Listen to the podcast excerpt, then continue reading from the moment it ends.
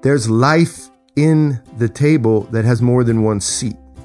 And there's life in a table that, when you're not eating there, has nothing else on it. In other words, it's for that thing called communion. Hello, and welcome to Why Are We Talking About Rabbits? That's this podcast. We use philosophy, history, I don't know, some theology, years of deeply immersive experiences doing our work at First Things Foundation to figure out hey, what world do we live in? Why is it like this? And can we learn some lessons about it from the old world? Because that's kind of where we work. That's what we learn about and we share it with you on WAWTAR. Today, we're going to talk about alone time. Alone time. What is that?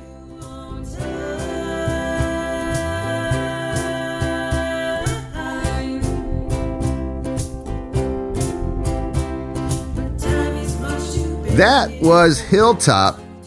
You should come and see them play. They're going to come to our benefit concert and play to benefit First Things. Down in Naples, Florida, December 4th, 5 p.m., at what we're calling the Cafe Nutrients Backstage.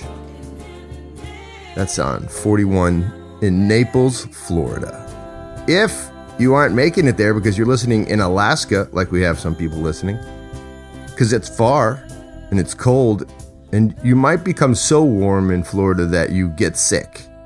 And I wouldn't want that. If you're far, far away, you can stream it on Facebook. Pay attention, join our event, stream it live, and donate.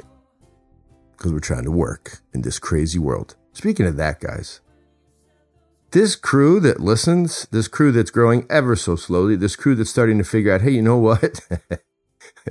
this this is not right. This stuff going on. Not that there's some sort of, I didn't say conspiracy. I didn't say that. I didn't say the C word. But that it does seem like one culture is ending and another culture is beginning. That one dream of success is being replaced by another dream of success. Whether or not you think that's success, uh, want to have a talk about it? Go to our Facebook. We will. In that environment, of societal, shall we say, is collapse too strong of a word? In that society, all of us are asking questions. This podcast tries to answer some by dragging in history. Yeah. One of the things I've been hearing from you guys, and I have to just say something. You guys are uh, joyful people. You know, with stuff changing all around and challenging so many people, this crew, you guys, joyful. What's the joyful sound? Andrew, producer in Russia. joyful sound. Okay. I don't know. That's joyful. We'll go with that. Joyful sound for joyful people. And I think that's the point of this pod, even though sometimes it's heavy things done heavy. We're going to do heavy things lightly. So, what is alone time for you guys? Here's alone time as per an article from CNN. Alone time, they quote, is not loneliness. Alone time is different than loneliness. Loneliness carries health risks, they tell us, including increased risk of heart disease and depression. Yeah, that makes sense. Loneliness. But carving out some me time, on the other hand, is pretty awesome. Unquote. Hmm. I like that. They helped me. I was listening uh, to a podcast that was talking about some numbers that just came out about all time suicide rate in the United States over the last year, April to April, 220, 221 most of that in this particular podcast was uh, supposedly the result of increased drug use, which of course is just self medication. So alone time is not unhealthy, but loneliness is. Hmm. It, it's interesting. Me time is the word. Now, I'm a new world person, and me time, I don't like that phrase. Do you guys like it? Do you like me time. I don't know why I don't like it. I think that's what this podcast is. It's going to be a working out of that. But I can tell you one thing about the old world, and I'm talking now here. You know, I can just say this that during my time serving in various places overseas in the 90s and early 2000s, and now working with all these guys who are in Guatemala and Sierra Leone, Mozambique, and Georgian Republic, yada, yada. Guys, many of the cultural technical, political implements in those societies is circa 1200 stuff. Okay. It doesn't mean that they're backwards. It means that much of the culture operates as it did, say, in the 12 and 1300s. In other words, it's fundamentally communitarian. And so it's like a living petri dish for us New Worlders. Now, when you hear going back in time, if you're a new worlder, you hear something bad about that. I know you do. Even I, I do that and I do this podcast. But going back isn't bad. It's not, it's not ontologically bad to go back any more than to go forward is ontologically good there's nothing scientific about the future will be better or the future is better. That's not a thing. That's that's cultural. That's us. New Worlders. We have embedded that in our intellectual reality through our schooling. So, to go back is not bad. And when you do go, quote, back, or when you live, say, in rural Sierra Leone. What do you notice about me time? It's not a thing. Just ask ask Daniel who served there or Austin or Jake who's there now. That's not a thing. You you can if you would like in Sierra Leone or Mali or any West African you may in the in the rural countryside and like I don't know bury yourself in a room and lock it and close the windows, you can. And when you do that, they're going to think that your me time is your sick time. I can remember a story. I'll tell it to you real quick. I'm in a mud hut, my hut, and I get a knock on the door. It's from Modibo. I don't know. He's nine. And he sent over, I don't know, some rice in a little bowl. And then he said, because you're sick, I want you to have this. He's nine. He's clearly been sent by his grandmother or somebody. I said, Well, that's interesting, Modibo. I'm not sick. He says, No, it's okay. You should have this. Then he left. And then, like a half hour later, another kid comes, knocks on the door. Joe here. I just want you to have this. This is this is um this peanut sauce to go with your rice because you know you're sick. yeah, no, uh, no, I'm not actually. What I'm doing is reading, and that kid sat down and watched me read. And then another kid co- came over and watched me read. And by, I don't know, eight o'clock, which is late in the countryside in West Africa, by eight o'clock, there were like three kids sitting watching me read. It turns out all of them were sent. They were sent by the families who all knew me there, and they were sent because I had not come out of my room since after the workday. They were all worried. It was the most beautiful thing. You know what I was catching? Some me time. You know what they were watching?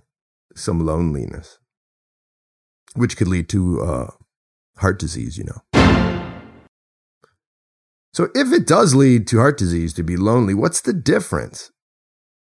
How does CNN or anybody call me time healthy? Hmm. Here's an old world explanation. Me time is only healthy if you've already determined that your anthros, your anthros, who you are, your anthropology, is fundamentally, right, divorced, separated, cut off from everything else. Me time can only be conceived when you can conceive of yourself as an independent me. Now, again, don't hear that as bad. Hear that as us. But what I've found is that the old world's understanding, and you could be dropped back in Europe circa 1300. Me time is almost always fundamentally associated with loneliness. There's no derivation.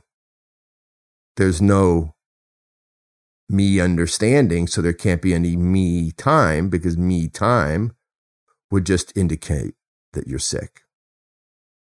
Because there's not a conception of yourself that way. What was the worst thing that could happen in the old world? What was the way that they punished you? You know, often the death penalty in many societies was illegal. But you know what wasn't? Old world societies? There was a death penalty, but it was hard to get. You know what the death penalty was in much of medieval Europe? Banishment. That's why whenever you teach history to young people and they go, look what happened to him. Oh my gosh, look what happened to Anne Hutchinson. She was banished. All the kids are like, right on. Like, did she have a PlayStation or what, bro? Does that mean she got to sit there? The pandemic was a banishment for many people. And did you notice how we embraced it? right on. Some me time for much of society, and if you notice, the lockdowns in Africa are very weak. I've been there while they're going on. They're not really lockdowns. The concept that you would all lock yourself in, that happened in Ebola. Now, our guys weren't in Sierra Leone during Ebola, but our partners were. Father Themistocles and some others that we know well. And you know what? People stayed inside. It was killing people. Very, very difficult on communitarian societies. It makes me think of tables. You know, this whole concept of eating with your family, that's an important concept. Everybody weirdly knows it. Have you ever noticed that? Even people who never do it. You know, my kids all went, they're all doing their thing. They're out of the house. And my wife and I sit together. But sometimes we don't. But you rarely see a table made for one. No, I, I take that back. Many of you probably see a table made for one all the frickin' time. It might be the only table you see. And that table is called a desk. And guess what happens at that table? Work. And guess what work is often associated with? Laborious things that create angina. Wait, stress at a desk? Are you alone at a desk or is it me time? It feels like neither, right? It feels like you're weirdly attached to things you don't want to be attached to, and it's not me time, and you're still getting angina. Now, not everybody's job is like that, but I bet everybody's job who spends it all, all day at the desk is like that. You see, a desk isn't made for anything else but intellectual work of some sort. And some of us, including me, are happy at the desk. But the desk should not be a place where we eat. Have you ever noticed there's a prohibition on that? I'm talking about even in the new world. I know you've heard don't eat at your desk. You don't want kids eating at their desk. You want them to go to the communal place. They all eat together. Very few schools are like, no, we don't need a cafeteria because all the kids will eat at their desk. Bad school, not going there. But desks as dining tables?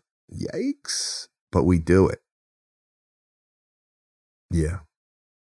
Let's just be honest. Eating at your desk alone seems similar to drinking all alone.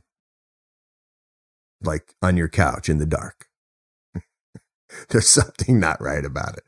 It's unhealthy and science backs us up. But I think one of the reasons in the articles I was reading that science says it's unhealthy is because you tend to eat bad food at the desk. In other words, you do fast food. And the fast food is making you sick. Um, here's your voice from the past. That's not what's making you sick.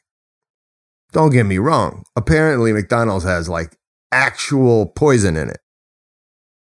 But in general, I think the idea is, is it's not great food. And so if you're constantly sitting at your desk and eating it, you should stop because it's making you sick. But I have a feeling it's making you sick in the same way a KP table, a Georgian Supra, a dinner makes you healthy. It makes you sick because it's not intended properly.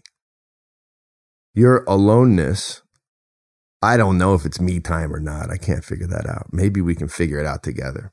Andrew, You're sitting at your desk me time?